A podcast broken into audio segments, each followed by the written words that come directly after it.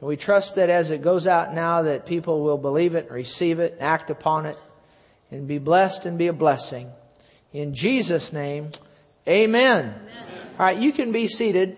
Again, if you need a Bible, you can raise your hands real high and our ushers will get you one. We just ask that you leave them on the seats when you leave. And that way we can use them again next week.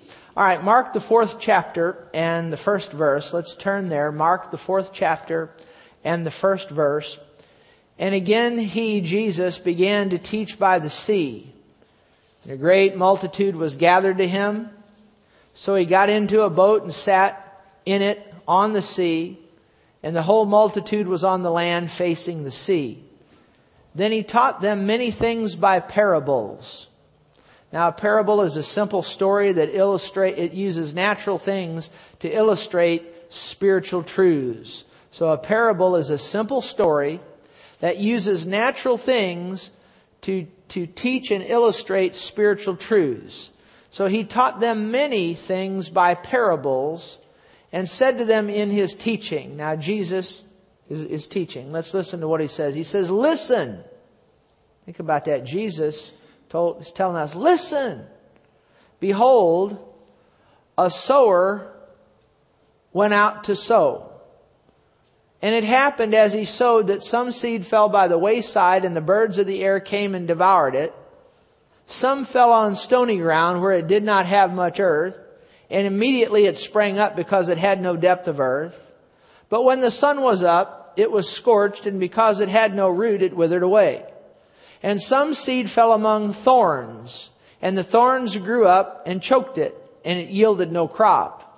But other seed fell on good ground and yielded a crop that sprang up, increased and produced some thirtyfold, some sixty, and some a hundred. And he said to them, He who has ears to hear, let him hear. And this is something that Jesus said again and again, particularly when he was addressing the church in the book of Revelation. He who has an ear to hear, let him hear. You know, he who has an ear to hear, let him hear. And I want to ask you a question this morning. Title this message, Are You Listening? Are you listening? One thing that I have learned over the many, many years of teaching, both teaching school teaching mathematics at the junior high school level, high school level, junior college level, and teaching the church. And, one thing I've learned that just because people have ears, that, that, that doesn't mean they're listening. And just because people heard you say something didn't mean, doesn't mean they really listened to what you said. You need to realize that. I see this in marriages a lot. The one spouse will say something to the other, and just because you heard your spouse say something doesn't mean you really listened to what they said. And I've watched people for, for better than 20 years uh, sit and listen. You know, they, they, they hear the message, but they don't really listen to what's being said. And you see those same people, you know, five years, 10 years, 15 years, 20 years come and go, and they're no better off than when you met them in the first place. Actually, they've gone backwards. You know, at, at, a certain point, we need to not only hear what's being taught, but we need to listen to it and then act upon it, you see. And uh, as we'll see, this is the most important parable Jesus ever taught. It's known as the parable of the sower. It's the most important parable Jesus ever taught in which he describes four different types of people. Four different types of people who hear the word of God and how they react to what they hear. How they react to what they hear. You know, people can react so differently having heard the exact same thing. Um, you know, I see in the Bible, Peter stood up and preached the gospel message to a group of people, and their hearts were melted in repentance. And then at another time, Stephen preached the same gospel message to a group of people and their hearts were hardened in anger. Both groups heard essentially the same thing. One group's heart was melted in repentance and the other group's heart was uh, hardened in anger. Did you ever think about this? The same sunlight that melts wax also hardens clay. Did you ever think about that? And so it's important that, that we not just hear the Word of God, but we really, anybody can hear, anybody can sit and, and hear something, you know, if you got ears, but not everybody listens to what is being said. And uh, I know this over the many years that I've taught uh, the Word of God. I, have taught messages and uh, with a clear intent of what I was trying to get across. And people would come up and, and one person said, you know, I got such and such. Well, that's not what, what the intention was. And then somebody else will come up and say, well, I got such and such. And, and, and a lot of times people, they miss the forest for the trees. Did you get what I just said? How many got what I just said? They miss the forest for the trees. And, and so it's important, and, and like a lot of times in parables, when you study Jesus' parables, a lot of times people concoct all kinds of crazy things out of his parables. You need to realize that when you're studying Jesus' parables, you have to keep things very, very simple. The parables are simple, real loud say simple. simple. They're simple, natural stories that illustrate spiritual truths. Another place where people get in trouble on his parables is where you try to make every word mean something. And not every word means some mysterious truth. What I mean by that is, is we want to just get the simple message that Jesus is trying to get across to us. We don't just want to hear it, but we want to listen to it. Now, if you're listening, real loud say, I'm listening. I'm listening. All right. Well, let's see here. Now, notice in this parable, he listed four groups. One group was what? By the wayside. And then there was the stony ground. And then there was among thorns. And then there was good ground. Now, how many groups? Let's see if you're listening. How many groups? Four. There was by the wayside, stony ground, among thorns, and good ground. Now, everybody that I've ever met, including you, fall into one of those four groups. There's no exceptions. Everybody in this, in this world that's ever heard the Word of God falls into one of those four groups. By the wayside, among stony ground, among thorns, or good ground. And it's interesting, of these four groups, only one produces only one, we, we just read that. We'll say more about it as we go. But, but as you, if you just look at what we've already read, there's four groups.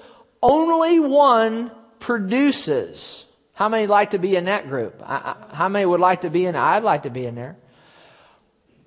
Of these four groups, only one produces, and in that group that produces, he talked about what? 30 fold, then what? 60 and 100. So in that one group, there's four groups, in that one group that produces, Jesus mentioned three other groups within that one, and, and only one of those produced to the full. So if you, you need to think about this, now listen to this, one fourth of the people who hear the word of God will produce. You agree with me on that? Only one fourth of the people that hear the word of God are going to produce. And of that one fourth of the people that hear the word of God that produce, only a third of them are going to produce to the fullest capacity. Now, if I lost you in that, listen to this. I did the math on this. Trust me. One out of 12 people, or 8% of people who hear the word of God will produce to the fullest extent. You need to think of it. Only eight out of 100 people who hear the word of God will produce to the fullest extent. And I, and I know that's the, that's the God's honest truth. I've been doing this a long time, folks, and, and, and that's exactly right. If you preach the Word of God to a hundred people over a course of time, hundred people over the course of time, there's only eight of those people that are going to produce to the full. And, and most of them are going to fall in those other three groups and not produce anything. Did you hear, did you hear that? It's sad, isn't it? Now, it can be very discouraging for the, the, the, the, pastor or the teacher of the Word of God to think that of a hundred people that hear him preach, there's only eight people that's going to really get it and produce to the full. That leaves 92 people that most of which aren't going to per, ever produce anything. But I learned a long time ago, you know what I do? I just shoot for those eight people. Glory to God. And I preach, I preach like everybody's gonna get it. I realize only eight people out of a hundred are gonna get it, but I just go like everybody's gonna get it. Amen? Because I don't want to cheat those eight people. Is that right? So I'm not going to be discouraged by the 92. I'm going to be encouraged. Thank God there's eight people's going to get it. How many like to be one of those eight people? Now you can be. This isn't up to God, it's up to you. You can be one of those eight people. God wants everybody to be one of those eight people but it's up to you. Now, Jesus goes on to explain this parable and gives us more insight to each of these four groups.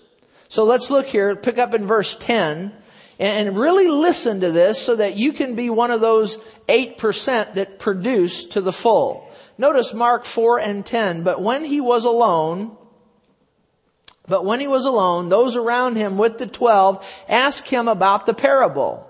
And he said to them, to you it's been given to know the mystery of the kingdom of God, but to those who are outside, all things come in parables. So that seeing, they may see and not perceive, and hearing, they may hear and not understand. It's very important. That line there, you might, that phrase, you might underline that. Hearing, they may hear and not understand. Lest they should turn and their sins be forgiven them and he said to them, do you not understand this parable? How then will you understand all the parables? What he was saying there was this. If you can't understand this parable of the sower, you're not going to be able to get any of the other teaching that Jesus did. So this is pretty important. How many's glad I'm going over it with you this morning? Grab a hold of this, because if you can't get this one, you're not going to be able to get anything else. Now look here at Mark 4:14. Notice this. He says the sower sows the word. The sower sows the word. The sower, what does the sower sow? The word.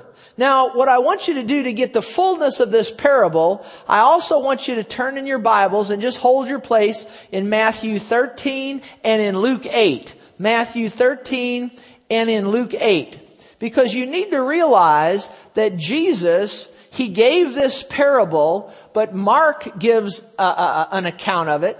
Matthew gives an account of it and Luke gives an account of it. And to get the fullness of what Jesus was saying, you have to put Matthew, Mark, and Luke together. John didn't speak about, he didn't give this parable, but Matthew, Mark, and Luke did. And to get the fullness of what Jesus is saying here, you need to look at this in all three gospel accounts and put them together to get the full picture. So, so Mark 4 is where we opened. You need Matthew 13 and Luke 8. Now notice in Mark 4:14 again, Jesus said the sower sows the word. Okay? Now Luke 8:11, notice this, Luke 8:11. He says, "Now the parable is this. The seed is the what? The Word of God. The seed is the Word of God. The seed is the Word of God. Now actually, we're fulfilling this parable right here this morning.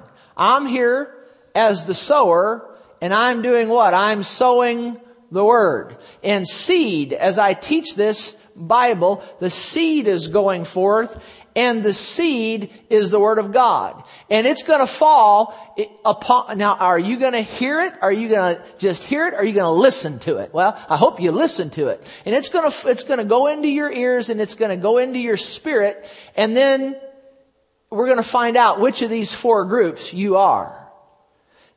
Now notice here in Luke 8:11 he says the parable is this, the seed is what is the seed? The seed is the what?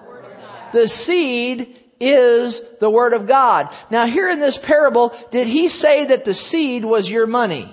No. No, what did he say? It's, he said the seed is what? Word the Word of God.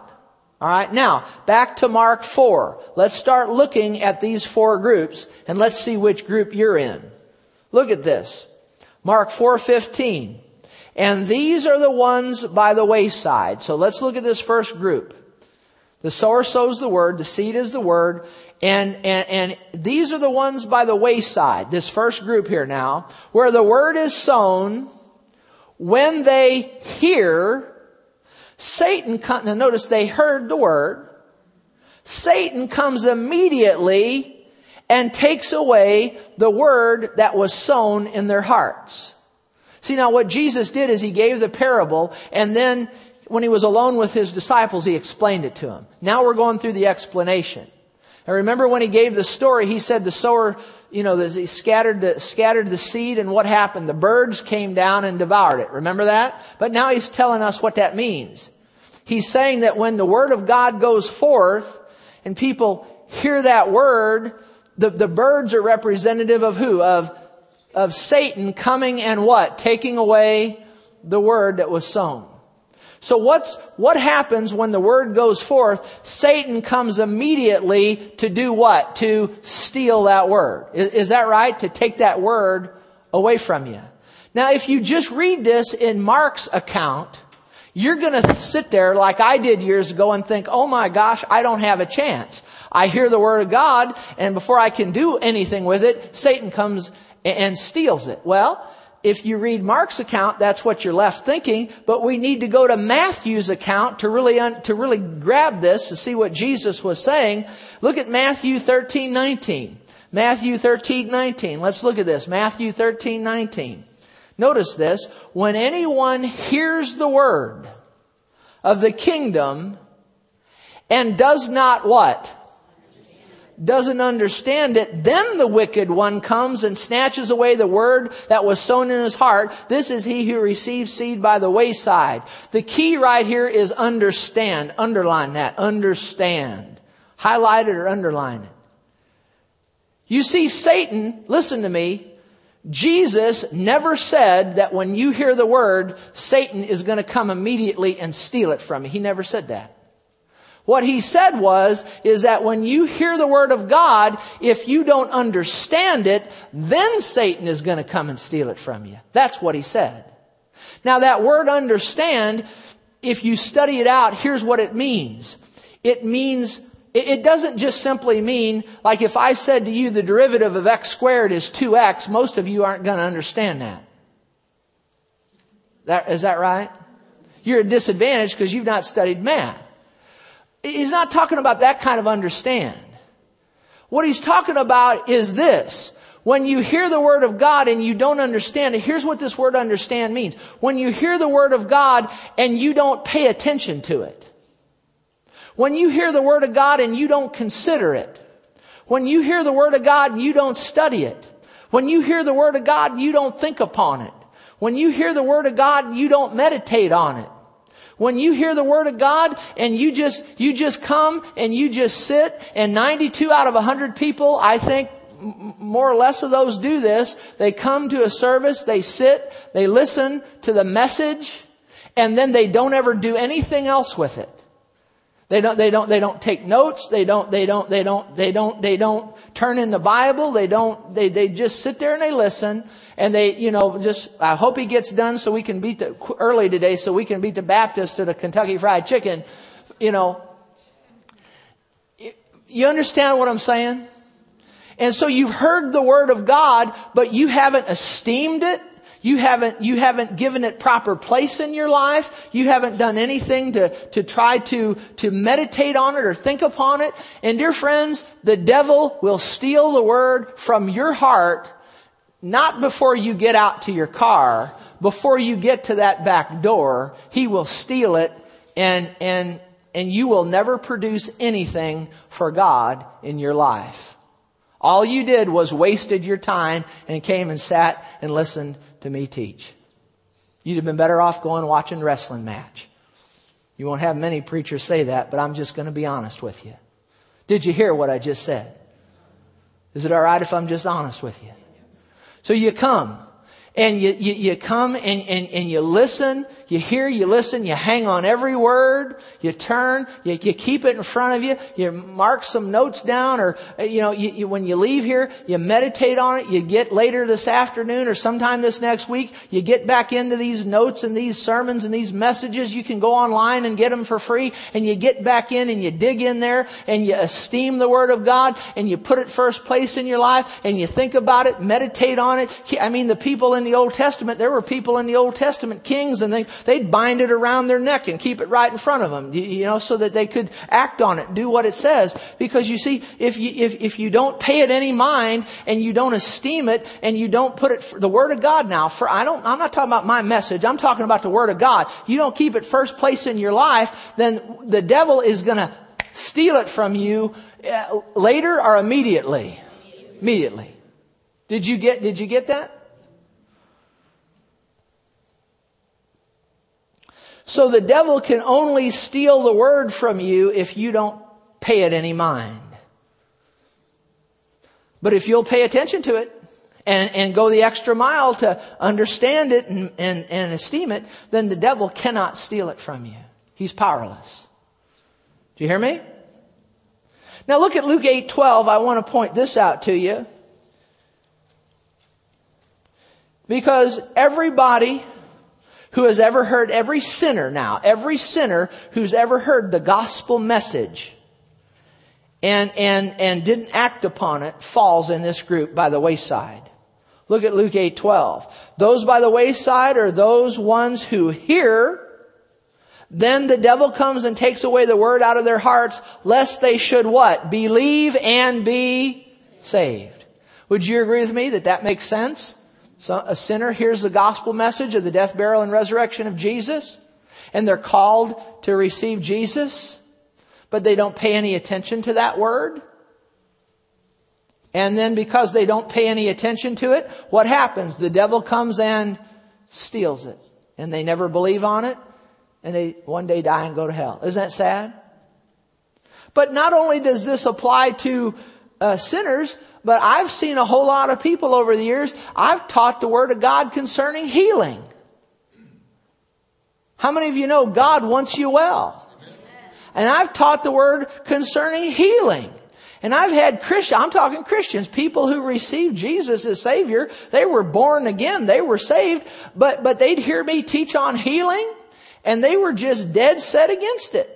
Because maybe they were taught as a young child that God wanted them sick or God was putting sickness on them or who knows what the reason. But I've had people sit and, and I've preached some of the best messages I can muster on healing and, and they don't pay any attention to it. They just sit there, roll their eyes, look at it, and then later on they die. And they didn't have to. Did you hear what I just said? And then again, I've taught messages on prosperity. I believe God wants us to prosper. How many of you know not everybody's going to be a gazillionaire? But God wants us to have more than enough. You understand? Did you hear me? And I've sat and I, have stood and I, have taught people who sat there listening to me teach on prosperity and how God wanted them to prosper. And, and, and they just sit there, they just roll their eyes. They can't wait till the message over is over. They never do, they never do really listen to what the word's saying about prosperity and they never do act upon it. And years come and years go and they're just as broke as when I met them 15 years ago or 10 years ago. Did you hear me? What, what, how do we, what does that prove? That proves that uh, there's only about eight, eight people that are going to produce to the full. Is that right? And most people aren't going to ever produce anything. Now, is it up to God or is it up to you? It's up to you, isn't it? Did you hear me? You see, when the Word of God goes forth, two things happen. Satan comes immediately to steal it, but Romans 10, 17, you don't have to turn there, but the Bible says faith comes by hearing, and hearing by the Word of God. So when the Word goes forth, two things happen. Satan comes to see what you're going to do with it. And if you don't do anything with it, he's going to steal it. However, when you hear the Word of God, you also have the opportunity to be in faith or to believe it. So it's up to you what you're going to do with it. Totally up to you. Totally up to you. So here's by the wayside. Now then, let's look at the next one, Mark 4:16, stony ground. Look at this, Mark 4:16, stony ground. stony ground. Mark 4:16. These likewise are the ones sown on stony ground who when they hear the word, notice all four groups hear the same word. When they hear the word, immediately receive it with gladness. Now, I personally believe, I've been doing this a long time, I personally believe, and I've seen a lot of people, I personally believe that, that people in this group are, are the people who have an, who have an emotional experience. They mentally accept the Word of God. Uh, but they really don't, it never really gets into their heart. They, in other words, they, they will hear me. I, I've seen this. I wish I had a dollar for every time I've seen this. I'll get up and I'll teach a message on the importance of servitude, the importance of putting your hand to the plow, the importance of serving in the local church. And I've had people, oh, yeah, oh yeah, pastor, whoo, yeah, man, that blessed me today. Yes, indeed. I'm in, pastor. I'm in, I'm in, I'm in. I'm just, I, I, I, I'm in. I'm in.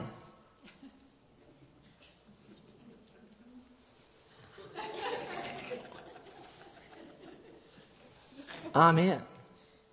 Count me in. I N N. In. We've got to loosen these people up. In. Count me in. And so you'll see them show up at their post for a week or two. You know what I mean? Show up at the post. How many knows what I mean? Show up to do their assignment. Show up to usher, door greet, whatever it is. And then all of a sudden,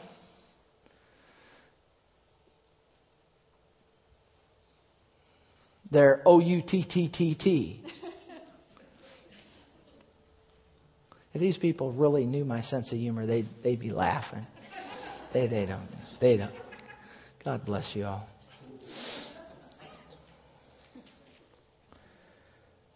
Notice verse 17. They have no root in themselves. And endure only for a what? For a what? For a time. Afterward, when tribulation or persecution arises for the word's sake, Immediately they what? They stumble, or we could say they become offended, or really what happens here, they fall away or they give up and they quit. You need to realize something else about the devil. When you make a commitment to do something for God, the devil is going to put the pressure on you to see what you're made of. To see if you really made a heartfelt commitment or if you were just shooting steam out of your mouth. Do you hear me? And this group of people are the group of people that are just shooting steam out of their mouth. They have an emotional, I mean, they, and at the time, at the time, I'm convinced they really, they really, they really mean what they're saying. But it's not, he talks about they have no root in themselves. See, I, whenever I ask somebody to serve in a, in a leadership position, I always tell them, I, I don't want you to tell me yes right now. And I don't want you to tell me no right now. I want you to get alone for however long, week, two weeks, whatever it is. I want you to pray about it. And then I want you to come in and if it's yes, it's yes. And if it's no, it's no. And I always tell people I'll have more respect for you if you'll tell me no than if you tell me yes, I'll serve and then you do it, do it just for a short time and quit. Because see, when I, when I ask somebody to serve in a position, and I seldom, seldom do it because I like people just to volunteer, but, but if I ever ask somebody, I, I want people to think through it. I want them to pray about it. I want there to be some root to their decision. Did, did you get what I just said? I, I'm so tired of dealing with fly by night people. I've just got my guts full of those people. I want people that make a commitment to serve God and that are going to be in it for the long haul. Did you hear what I just said? Did you, did you get that? And, and, and, and, did you ever notice I don't ever get up here and try to get you in an emotional frenzy and tell you, you know, that if you'll give in this offering, that, that man, the money's gonna come flowing your way? Did, did you know that, have you ever seen me do that? See, I want you to do what the Bible says. I want you long before you ever get to church. I want you to get alone with God and find out what He wants you to do. And then when you come, eh, you've already got some root in you, brother, and you come and you've already made the decision. I don't want people given out of an emotional frenzy. You get no credit for that. Did you hear me? How many's alright? But these people here, they get, they, they, they hear the word and they get so excited about it. That's why you have to be real careful, particularly with a lot of the prosperity teaching. I believe in prosperity, but some of those prosperity teachers will get you flying higher than a kite. Promise you the world with a fence around it and the moon too and the stars if you'll give in to their offering. And you can get, you can get in such a frenzy. Man, if I give in this offering, all of my debt is going to magically be canceled. You know, you can't find supernatural debt cancellation in the Bible. You find it in two places that I'm aware of, and those two places were special circumstances. Did you hear me? But I've seen people give offerings out of an emotional frenzy. I've seen people volunteer to serve out of an emotional frenzy because they hear the word of God. They get so excited, but there's no root. And it's just emotional. It's mental level. It's not heartfelt. It's, it's just emotional. And then they step into that role and then the devil hits them with some kind of pressure and things get rough, things get hard, and then immediately, since there's no root, they just give up and quit and you don't see them hardly anymore. I don't want you to be that kind of person. Listen to Mark 4:17. We don't have this on the on the uh, projection system in the message Bible, but listen to this. Mark 4:17. Here's what the message Bible says concerning this person. But there is such, but there is such shallow soil of character that when the emotions wear off and some difficulty arises, there is nothing to show for it. Did you get that? Did you hear that? Such shallow character that when the emotions wear off, and some difficulty arises, there's nothing to show for it. Like I said, I wish I had a dollar for every time somebody has volunteered for something and whoo I'm in, I'm in, I'm in. And then you, and then it's not even a lot of times, it's not even that the devil hits them with something. It's just you ask them to be on time. Or you asking them to serve with a good and a proper attitude. We've, we've already had people get upset over the many years because uh, on the worship team, Pastor Diane asked one person to stand on one side and one person just to move and stand on the other. Well, we quit. Now, you know, come on, tell me, friends, those people don't have any, any, they're just shallow of character. Is that right? Come on. We want to be better than that, don't we? Huh? So then let's move on to among thorns. Among thorns. You getting anything out of this or am I just boring you silly? How many am I boring you silly? You wouldn't vote anyway, would you? Look at Mark 4:18. I don't know what else to do but just give you the word of God. I, you know, I think that's the best thing in the end, isn't it? Mark 4:18. Now these are the ones sown among thorns. When uh, they're the ones who hear the word. They all heard the same word, didn't they? And the cares of this world, the deceitfulness of riches. There's nothing wrong with, with, with money. It's wrong when, it's nothing wrong with having money. It's wrong when money has you. And money, if you're not careful, there's a deceitfulness to it. You gotta be watchful with covetousness and greed. The deceitfulness of riches, the desires for other things entering in choke the word and it becomes unfruitful. Actually, if you study this out in Matthew and Luke, it's not so much that the word becomes unfruitful, it's that the person is choked. And they are unfruitful. Because they've heard the word of God, And as they begin to move upon the Word of God, something happens. The cares of this world, the deceitfulness of riches, the desires for other things enter in and, and they get choked. And you see, the things mentioned here are things that will distract us from the Word of God and cause us not to produce. How many in here besides me, you've ever heard the word of God and, and, and, and you began to move upon it. And it wasn't so much that the devil was attacking you with something, but it's just something else came up. Huh? Something else just came up. Something else just came up. I, I, I say this with a good and a right heart. I, you know, I don't mean anything by it. People want to know sometimes how come my wife and I are, are, are so blessed. Well, we made a decision long, long time ago. I can still re- no, that was another song. Long, long, long time ago. I had to make, and she had to make decisions now this was us. You do whatever you want. Wednesday nights was church night.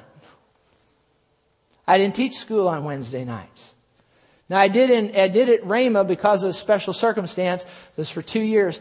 But, but I always put, I always put, I always put the house of God in front of everything else. Except my family. Did you hear me? How many of you know you ought to keep your family first? But I always kept the Word of God first. And I always kept the house of God, service in the house of God. Always have. Always have. There was a day I used to go to church Sunday morning, Sunday night, Wednesday night. And then I'd look for other services to go through during the, you know what I'm, what I'm talking. I put the Word first. I put, I put God first. I did that all those years ago. And now, bizarrely blessed, we've produced. I'm living proof that this works. Did you hear me? There was a day I didn't have enough money to hardly pay attention. Now we're wonderfully blessed. I don't, I, am just trying to tell you, I'm not flaunting, I'm not doing nothing like that. I'm just telling you that if you want to go anywhere and produce anything, you're gonna have to make a decision to put this word first place, the house of God first place. God's gonna have to be more, I didn't say, I didn't say the pastor, I said God is gonna have to be more important to you than the baseball game, than the Cubs. Well, the, uh, hope, well, I shouldn't have said that. I mean, but God's going to have to be more important to you than the Cardinals, than the Rams, than the Blues, than the basketball game, than the golf tournament, than, than, than your car, God, than hunting, fishing. God is going to have to be more important to you than anything else. And it's only then that you set yourself into a position that God is able to use you and bless you and make you a blessing to bless other people. Can you say amen?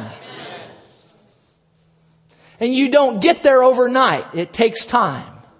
It takes time of putting God first. It takes years of doing this, but if you'll do this for years, it'll eventually pay off. Can anybody say amen? amen.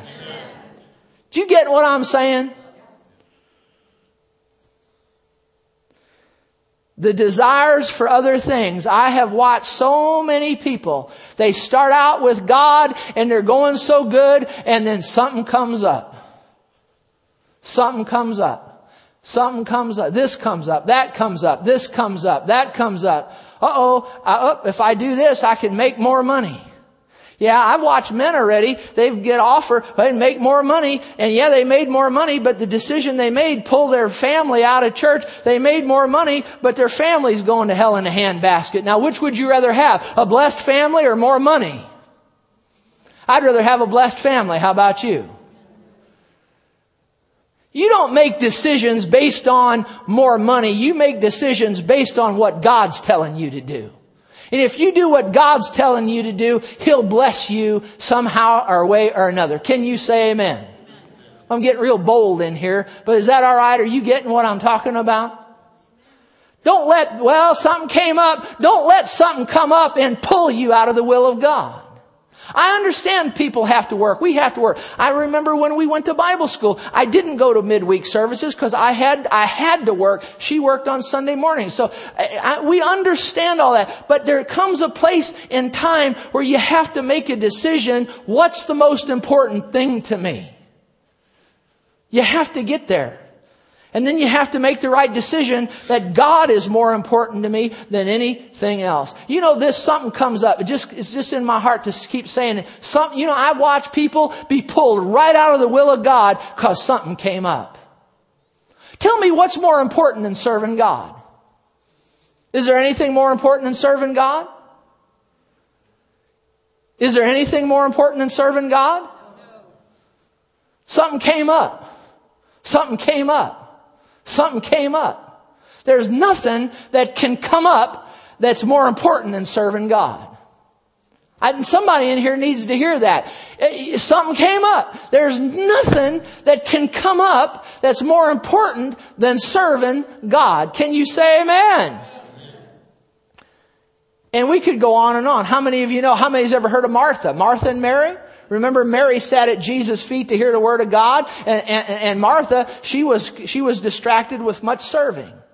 How many of you know that the people did need to eat? She did need to prepare food, but you see, in that decision, if you have to make a, a, a, decision between serving food or sitting at Jesus' feet to hear the Word of God, what's the right choice? Sit at Jesus' feet to what? Hear the Word of God. And we could go on and on and on and on. Remember that rich young ruler came up to Jesus and had a conversation with him. And to that man, Jesus said, sell what you have, give to the poor, take up your cross and follow me. Remember, uh, uh, that man walked away from Jesus, didn't he? And the Bible said he had great possessions. I like to say it like this. The great possessions had him. Did you hear me? The Bible said, Paul says this. Paul said about a man named Demas. He said, Demas has forsaken me and left me and, and walked out of the will of God and left me having loved this present world. Let me tell you, what in this, what does this world have to offer that's better than God? I can't think of anything. I can think of things that this world can offer your flesh, but I tell you what, that's just short lived. That's short lived. Did you hear what I just said? That's short lived. The world can offer you drugs, but those drugs will make you sick, won't they? The world can offer you alcohol and you can get such a high and feel so good, but let me tell you, there's a morning after where you're puking your guts out in the toilet. Is that right? I'm just giving you the other side of being drunk. I've never been drunk, but I've seen people get drunk, and boy, they're having a time when they are drunk, but the next morning, I shouldn't have said that, but it, it's just vomiting your head off into the toilet. Now that's no way to live, is it, friends?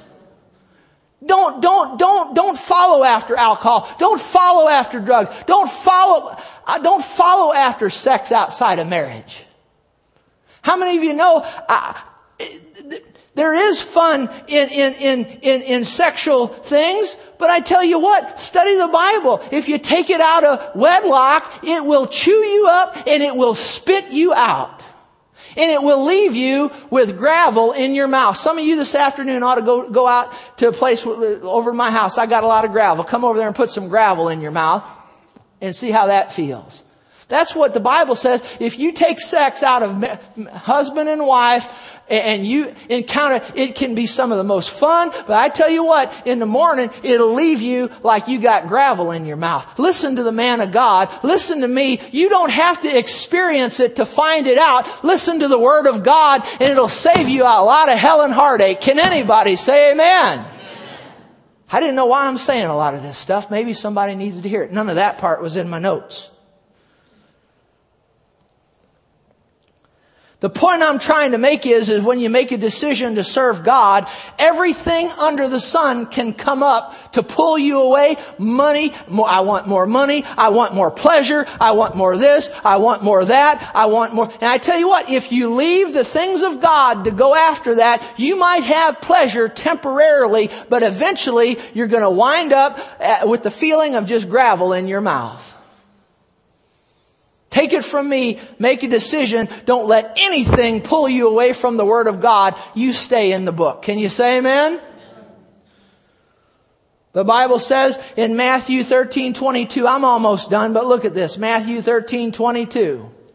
Sometimes I get a little animated in the pulpit. Some things I, times I say things like, what did I just say? Puking your guts out in the toilet. Now you see, maybe I shouldn't have said that, but maybe that'll get through to somebody and they'll understand what I just said. Amen? The cares of this life and the longing for money choke out God's word and he does what? Less and less. Is that, is that Matthew 13, 22 in the Living Bible? Let's get the Living Bible. Do we have that one? Look at the end, look at that the seed that fell among the thorns represents those who hear God's word, but all too quickly the message is crowded out by the worries of this life and the lure of wealth, so no fruit is produced. Is that the living, do we have the living Bible? Do we have the living Bible? That's a new living translation. Do we not have that one? That's my fault. Well, anyway, I don't want to do less and less for God. I want to do more and more. How about you? Huh? Mark 4:20. Mark 4:20. We'll close with this. Mark 4:20. Good ground. How many of you want to be good ground? Folks, you're just going to have to bear with me. When, when the anointing of God hits me, I just, sometimes I get off my notes. Is that okay? Sometimes we have more fun when I get off my notes than when I'm on them. Mark 4:20. But these are the ones sown on good ground who hear the word of God. And what do they do? They what? This is New King James Version. What do they do? They accept it. That means they understand it, they consider it, they study it, they think upon it, they meditate on it, they keep it before them, they esteem it. And what do they do? They bear fruit some 30, 60, and 100 fold. But what does this group do? They accept it. And in that word accept it, it means that they, they consider it, they study it, they think upon it, they meditate on it, they keep it before them, they esteem it, and they're the ones that produce. Look at, look at Luke 8.15. Luke, Luke 8.15 will give you Luke's account of this. Look at this. But the ones that fell on the good ground are those who, Luke 8.15, the ones that fell on the good ground are those who, having heard the word, with a noble and a good heart. What's those next two words? They, they what? Real loud with everything and you say keep it. Keep it. Say it again. Keep they keep it and they bear fruit with patience. They keep it. They keep on keeping on. They keep on keeping on. They hear it, they esteem it, they consider it, and they keep on keeping on. They don't let something come up to pull them away from it. They don't let some ham-handed excuse to keep them away from it. I've already, I know of one fella that, that, that would, would, would drive to the Colorado Rocky Mountains in a massive ice storm from St. Louis to get to those mountains. But if you had a little dusting of snow, they would call in and say they couldn't make it to church. Did you get what I just said? Now you tell me what's important to that man. The Rocky Mountains are more important than the Word of God. Is that right? And that man was pretty much broke when I met him, and he's still broke 25, 30 years later. How many of you want to keep the Word of God and prosper?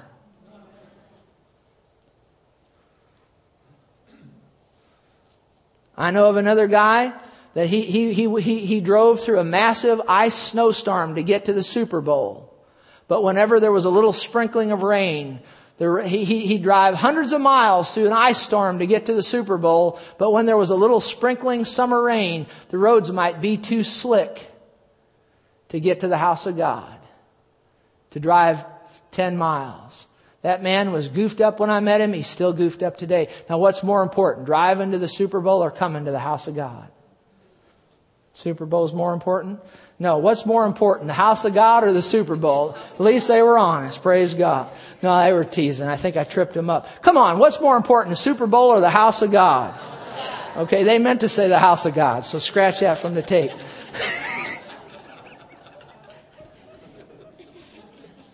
that one day I was preaching in here and I was preaching about when we're dead to sin and I said, have you ever seen a dead man commit adultery? And somebody said, yes.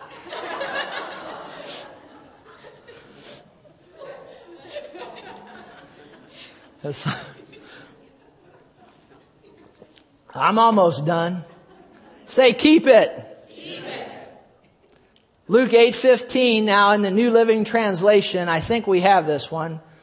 I want you to look at this. The last verse here says of Luke 8:15 New Living Translation says that see the New King James said 30-fold, 60-fold, 100-fold. The New Living Translation says produces a huge harvest. Now, now before I close, I just want to tell you this. I used to look at this parable through the eyes of the prosperity teachers. Now, I believe in prosperity. I just don't believe in it the way you hear a lot of the prosperity people preach. I don't believe you can put in one dollar and expect a hundred back out. But I believe that you can be a consistent tither and giver and you can believe God and He'll meet your needs. But I always looked at this, this producing of 30, 60, and 100 fold. I always looked at it through their eyes because that's how I learned this through the eyes of some of those guys. And I always looked at this as, oh, I'll produce 30 fold of money or 60. Let's get our mind off of a corruptible thing like money. Amen. Come on, say amen. amen. You know what this has been talking about all along and the Holy Ghost finally got it through to me? This is not talking about money. He warned us about the deceitfulness of riches. This isn't talking about money. You know what this has been talking about all along? Souls. Because if you read this in the Living Bible, and I don't think we have it, but listen to this in the Living Bible about this fourth group of people. But the good soil represents honest, good-hearted people that listen to God's words and cling to them and steadily spread them to others who also soon believe. What does that tell us? That simply tells us that we're supposed to hear the Word of God, cling to it, keep it, and be a soul winner and produce fruit. That does fruit doesn't mean money, it means souls. When you look at fruit in the Bible, there's the fruit of the Spirit, love, joy, peace, and all that, but there's also fruit. When God talks about fruit, He's talking about souls being won. And so that's why this parable is so important. You see, if we hear the word of God and we don't esteem it, then what's going to happen is, is we're going to go our way, the devil's going to steal it, and we're never going to share Jesus with anybody. The other group is we're going to hear the word of God on how important it is to win souls and you'll have people get excited about that and they'll show up to the outreach for a couple of times but then all of a sudden, things will get hard, the devil will put a little pressure on, and then you never see him again, and no souls are produced. This third group, they hear the word of God and they begin to go out as a soul winner and begin to produce fruit, but then something comes up and this comes up and that comes up and the next thing you know, no souls are won.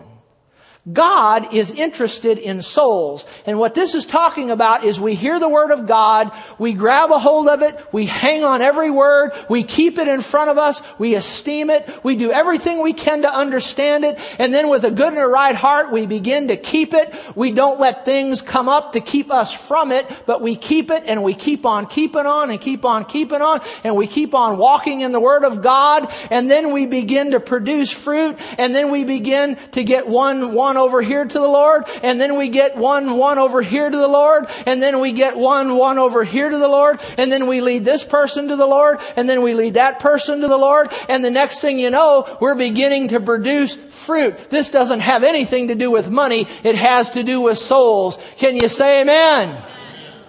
I want to caution you, the Bible talks about being a forgetful hearer when you hear the word of God, don't be a forgetful hearer but be a doer of the work.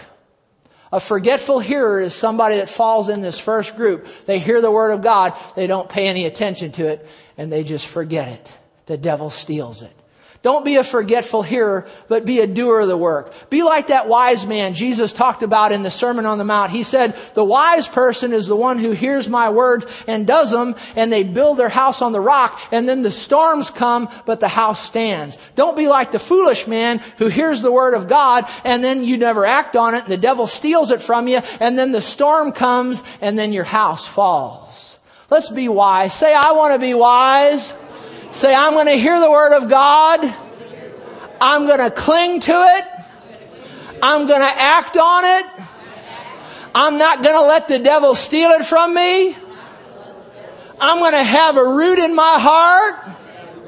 I'm not going to let tribulation or persecution pull me away from it.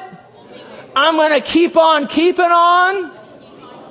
And I'm not going to let anything come up to pull me away from it.